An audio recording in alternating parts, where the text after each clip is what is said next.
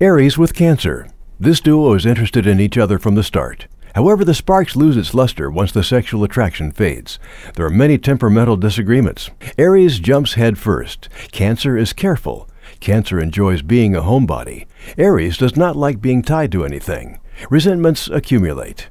Aries includes bluntness that wounds sensitive Cancer. The more blunt Aries becomes, the more moody and protective Cancer becomes.